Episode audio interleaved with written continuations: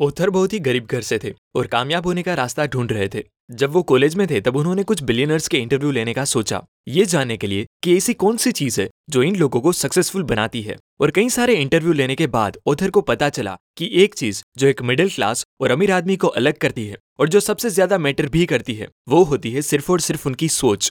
एक बार एक आदमी को उसकी बीवी ने ग्रोसरीज लाने भेजा और साथ में लिस्ट भी दिया और सब चीज़ों की कीमत भी लिख दी कि ये चीज़ तुमको इतने रुपए में मिल जाएगी। उसके बाद वो आदमी अपने घर के पास वाली ही एक दुकान पे जाता है, पर वहाँ सारी चीज़ों का रेट उसकी बीवी ने लिख दिए रेट से थोड़ा ज़्यादा होता है, क्योंकि वो दुकान वाला वो सारी अच्छी क्वालिटी की चीज़ें बहुत दूर से लाके वहाँ बेच रहा होता है इसीलिए। पर रेट ज़्यादा सुन के वो आदमी वहाँ से चीज़ें नहीं खरीदता। उसके बाद वो आगे की दुकान पे जाता है। वहाँ पर भी कुछ ऐसा ही होता है। इसलिए अब ये आदमी स्कूटर लेके अपने घर से कुछ किलोमीटर दूर एक दुकान पर जाता है, जहाँ से एक्चुअली में उसकी बीवी ने वो सारा सामान लेने के लिए बोला होता है। पर क्योंकि वहाँ सब चीज़ें थोड़े सस्ते में मिल रही होती है, इसलिए वहाँ लोगों की एक लंबी लाइन लगी होती है और वो आदमी भी उस लाइन में खड़ा हो जाता है। और उसकी बारी आते आते आधा घंटा निकल जाता है। और फाइनली वो थोड़े सस्ते में सामान खरीद के बड़ी खुशी के साथ वापस घर आ जाता है और प्राउड फील करते हुए उसकी बीवी को कहता है कि कैसे उसने सस्ते में चीज़ें खरीद के कुछ सेविंग्स करी।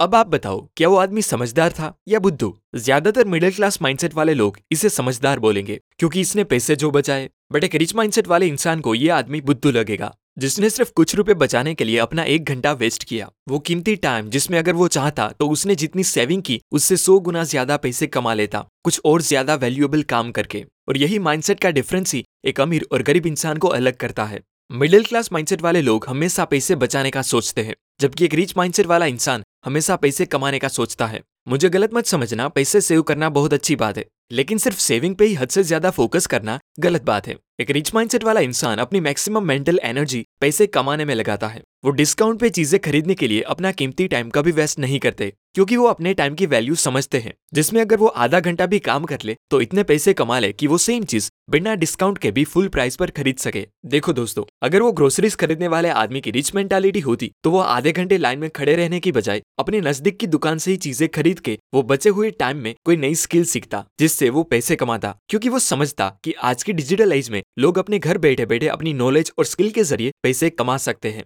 इस वीडियो को अपने पूरे फोकस के साथ एंड तक ज़रूर देखना, क्योंकि एंड में मैं आपको बताऊँगा कि ये सब बातें मैंने कौन कौन सी बुक से सीखी है। एक रिच मेंटालिटी वाला इंसान उसने सीखी चीज़ों को बहुत ही फास्ट एग्जीक्यूट करता है, और यही सबसे बड़ा डिफरेंस है एक सक्सेसफुल और अनसक्सेसफुल इंसान में। जहाँ एक अनसक्सेसफुल इंसान अपने काम को परफेक्ट करने में लगा रहता है, वहीं एक रिच आदमी जैसे ही कुछ सीखता है, तुरंत ही उसे रियल वर्ल्ड में अप्लाई भी कर देता है। यूट्यूबर टीम हान कहते हैं कि एक दिन मैं अपने बिलियनर मेंटर के साथ वीडियो कॉल पर था और हम डिजिटल मार्केटिंग पर डिस्कशन कर रहे थे। पर क्योंकि मुझे डिजिटल मार्केटिंग के बारे में थोड़ी अच्छी नॉलेज थी, इसीलिए मैंने अपने मेंटर को कुछ स्ट्रेटेजीज बताई, जिससे वो अपनी फेसबुक एड को इम्प्रूव कर सके। पर जैसे ही हम दोनों की वीडियो कॉल खत्म हुई और लगभग पाँच छह मिनट ही हुए कि मुझे उनका कॉल आ गया कि टीम मैंने वो सारी स्ट्रेटेजी एंड मेथड अप्लाई कर दी है, जो तुमने मुझे अभी बताई, अब मैं कंटेंट ऑप्टिमाइजेशन के बारे में जानना चाहता हूँ। इस पर टीम कहते हैं कि मैं बहुत हैरान रह गया कि भला इतनी स्पीड में कोई अभी सीखी बातों को कैसे अप्लाई कर सकता है। तभी टीम ने सोचा कि हाँ इतने फास्ट एग्जीक्यूशन की वजह से ही वो आज बिलियनर है। माइंड वैली के फाउंडर विसेन लाखियानी ने भी उनकी latest book the Buddha and the badass में कुछ ऐसी ही मेथड के बारे में बताया है, जिसका नाम है ओडा जो US military strategies John Boyd ने किसी भी काम को स्पीड में एग्जीक्यूट करने के लिए बनाई थी। जॉन बॉयड ने नोटिस किया कि एयरफोर्स में जो पायलट सबसे ज़्यादा बुलेट वेस्ट करते थे, वो ही सबसे बेस्ट पायलट थे। क्योंकि वो ओडा को फॉलो करते थे, यानी कि observe orient decide and act ये कॉन्सेप्ट कहता है कि जितना हो सके उतना क्विकली एक्शन लो और बाद में डिसाइड करो कि वो एक्शन सही है या नहीं। इससे आपके काम की स्पीड बढ़ेगी और आप जल्दी से आगे बढ़ पाओगे। मतलब fail fast to achieve fast और यही मेथड का यूज़ अमीर लोग भी करते हैं। रतन टाटा कहते हैं कि मैं सही डिसीज़न लेने में बिलीव नहीं करता। मैं पहले डिसीज़न लेता हूँ और बाद में उसे सही बनाता हूँ।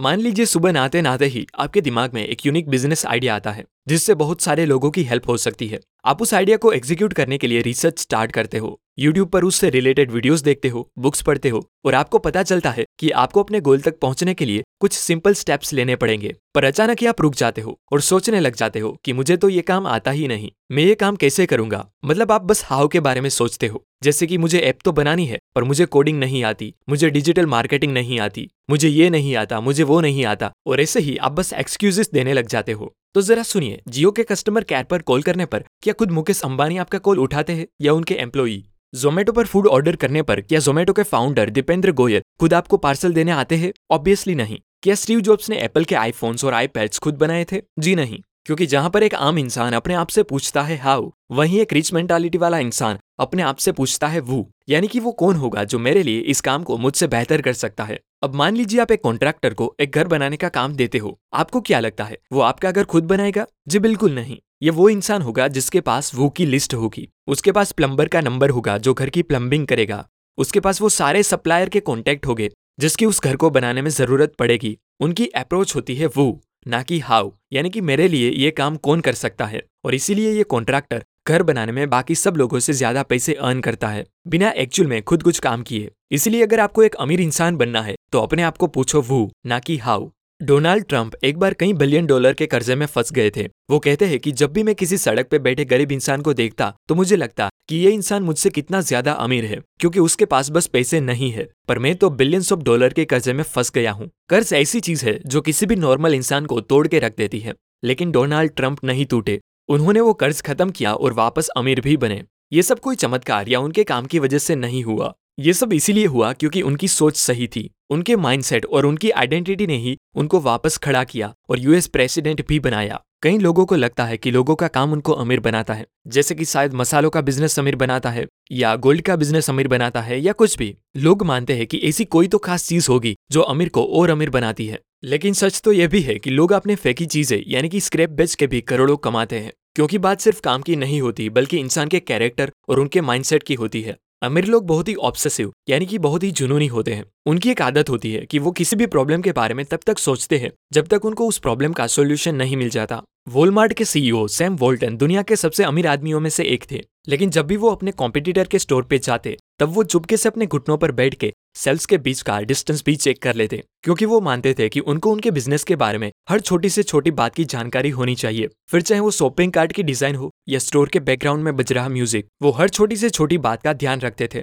अब जरा सोचिए कि एक आदमी जो इतना अमीर है कि वो जो काम सौ लोगों से करवा सकता है, वो ये काम खुद कर रहा है, क्योंकि वो जुनूनी थे। अमीर लोगों को इस बात से फ़र्क नहीं पड़ता कि दूसरे लोग उनके बारे में क्या सोचते हैं। अगर उनको चाय पीनी होती है तो वो चाय ही पीते हैं, सिर्फ़ कुल दिखने के लिए कोल्ड ड्रिंक्स नहीं पीते। उनका दिमाग किसी भी प्रॉब्लम के सोल्यूशन को फाइंड करने में इतना डूब जाता है कि वो किसी और चीज़ की परवाह नहीं करते। और यही जुनून ही उनकी ग्रोथ का रीजन होता है, जिससे वो इतने अमीर बनते हैं।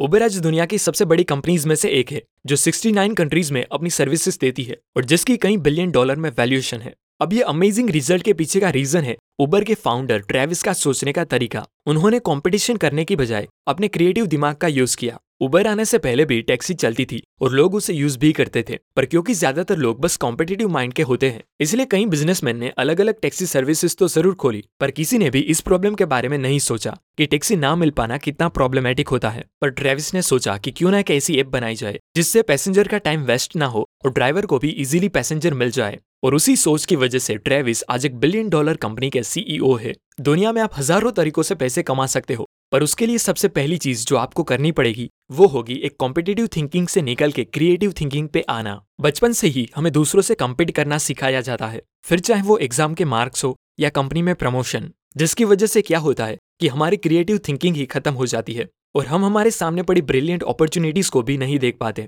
इसीलिए हमेशा क्रिएटिव सोचो। किसी से कम्पीट करने का नहीं बल्कि कुछ क्रिएट करने का सोचो।